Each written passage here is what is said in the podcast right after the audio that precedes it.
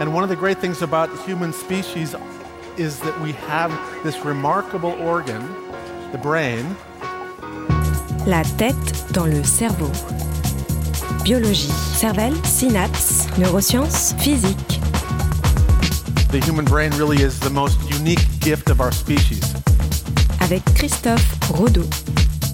Si dans le folklore populaire, le renne Rudolph, qui guide le traîneau du Père Noël, a le nez rouge, cela pourrait être pour le bien du fonctionnement cérébral du petit renne. Christophe Rodeau. La tête dans le cerveau.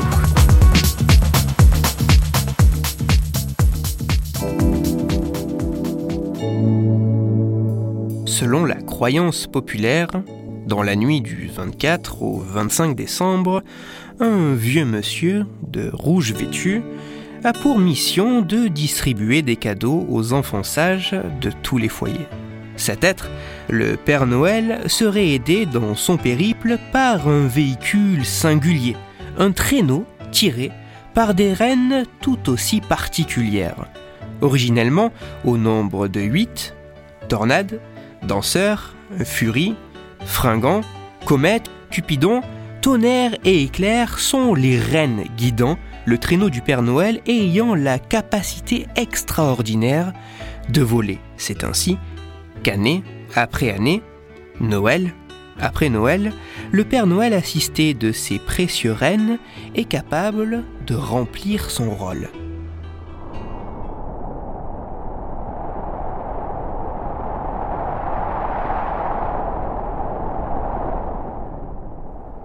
Mais, lors d'un hiver particulièrement rude, les conditions météorologiques étaient tellement extrêmes que les huit rennes avaient énormément de mal à se diriger dans le ciel. Cette difficulté, plus que d'entraîner des problèmes de navigation, entraînait également, inexorablement, des problèmes de logistique. Car, s'il est difficile de se diriger, de se repérer, de se guider, dans ce ciel où la visibilité fait cruellement défaut, le déplacement entre les maisons de chaque village prend un peu plus de temps. Or, la distribution des cadeaux par le Père Noël est extrêmement minutée. Pour qu'il puisse livrer tous les foyers autour du monde en une seule nuit, chaque seconde compte. Cette tempête risquait donc, pour la toute première fois, de mettre en retard le Père Noël, ne lui permettant malheureusement pas de venir à bout de sa mission. Heureusement, dans cette nuit obscure et déchaînée au cœur de la tempête, le Père Noël put trouver l'aide d'un petit renne. L'animal, du nom de Rudolph, avait une particularité à nul autre pareil.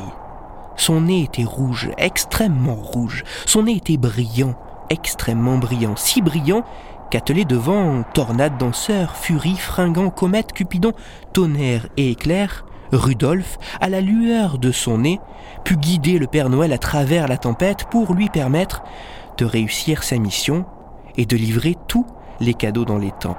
Et ainsi, Noël put être sauvé.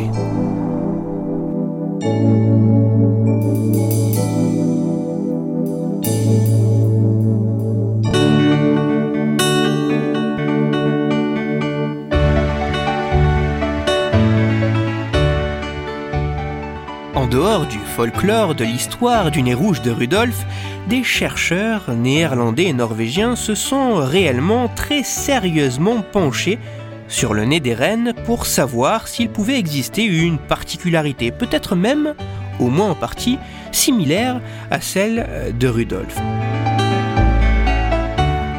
Au premier abord, la simple observation de certaines espèces de rennes des régions arctiques révèle effectivement bien une coloration caractéristique rosée sur le bout du nez. Mais les scientifiques ne se sont pas simplement arrêtés à cette observation. Non, ils sont allés bien plus en profondeur et en utilisant une technique d'imagerie microvasculaire, les chercheurs se sont intéressés à l'organisation des micro-vaisseaux sanguins présents dans le nez de deux rennes. Les résultats montrent que la muqueuse nasale des rennes est richement vascularisée avec une microcirculation abondante transportant une riche concentration de globules rouges.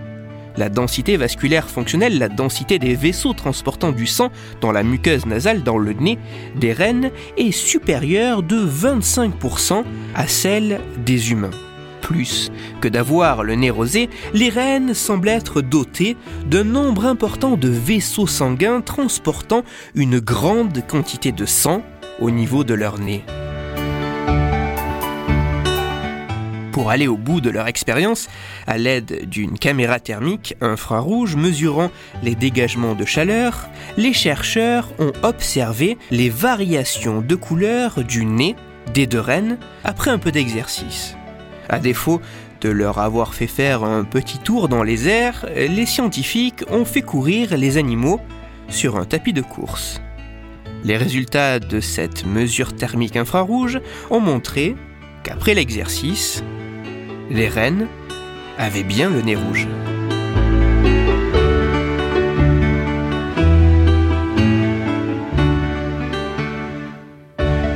Les rennes semblent effectivement avoir une particularité au niveau de leur nez.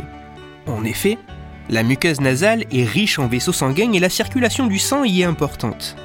En participant au chauffage, filtrage et humidification de l'air, la microcirculation sanguine nasale semble jouer un rôle essentiel dans le fonctionnement physiologique normal.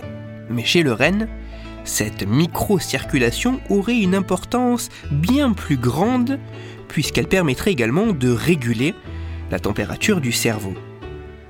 Si le nez de Rudolph est rouge, cela pourrait être parce qu'il est riche en globules rouges et qu'il possède une microcirculation très dense.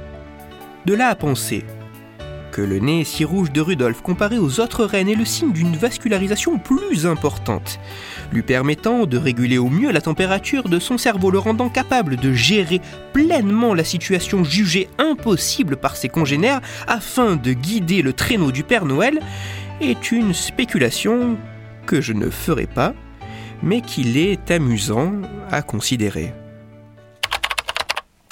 Toutes les références de ma chronique se trouveront sur mon site, Cerveau en argot. Avant de passer un conseil lecture, une petite précision, il aurait vraisemblablement été plus approprié de parler de museau plutôt que de nez pour parler de l'appendice nasal des rennes. Néanmoins, j'ai préféré garder le terme de nez en hommage à l'histoire originelle Rudolph, le renne au nez rouge, de Robert Lewis May, qui en mille neuf cent trente-neuf décrivait l'histoire de ce jeune renne du Père Noël. Pour approfondir la chronique d'aujourd'hui, je vous renvoie vers un article disponible gratuitement sur Internet qui parle de cette étude. Cet article a pour titre « Pourquoi Rudolph le renne a-t-il le nez rouge ?» Il est écrit par la rédaction du magazine Science et Avenir et il est à lire sur le site science et avenir point f r. Je vous recommande également, si vous en avez la possibilité, la lecture de l'article scientifique de l'étude d'aujourd'hui. Certes, l'article est en anglais, mais en plus d'apporter davantage de détails que ceux que je vous ai présentés, cet article est disponible gratuitement en ligne et il est bourré d'humour. Un élément que l'on ne retrouve que trop peu souvent dans ce type de publication. Si vous souhaitez découvrir une autre étude autour de la thématique de Noël, je vous renvoie à l'épisode numéro quatre-vingt-deux de La Tête dans le Cerveau dans lequel je parlais de l'esprit de Noël, cet étrange phénomène qui se manifeste à l'approche des fêtes de fin d'année, à la vue des illuminations dans les rues, de l'odeur du sapin dans la maison ou à l'écoute d'un air musical de Noël et qui pourrait modifier assez spécifiquement le fonctionnement du cerveau. Entre Noël et le jour de l'an ou à n'importe quel autre moment de l'année pour discuter science et cerveau, vous pouvez me retrouver sur Twitter, arobase Christophe Rodeau, R O D O, sur la page Facebook de La Tête dans le Cerveau et sur mon blog Cerveau en argot. Si vous avez des questions ou des sujets dont vous voudriez que je parle, n'hésitez pas à me le faire savoir directement sur mon compte Twitter, sur la page Facebook ou par mail à l'adresse la tête dans le cerveau arobase gmail point com et j'essaierai d'y répondre dans une future chronique. Toutes mes chroniques, y compris celles-ci, sont disponibles en réécoute sur mon podcast La Tête dans le Cerveau, à retrouver sur toutes les plateformes dont SoundCloud, Deezer, Spotify, Google Podcast et iTunes. À toutes et tous, de très belles fêtes de fin d'année. Christophe Rodeau.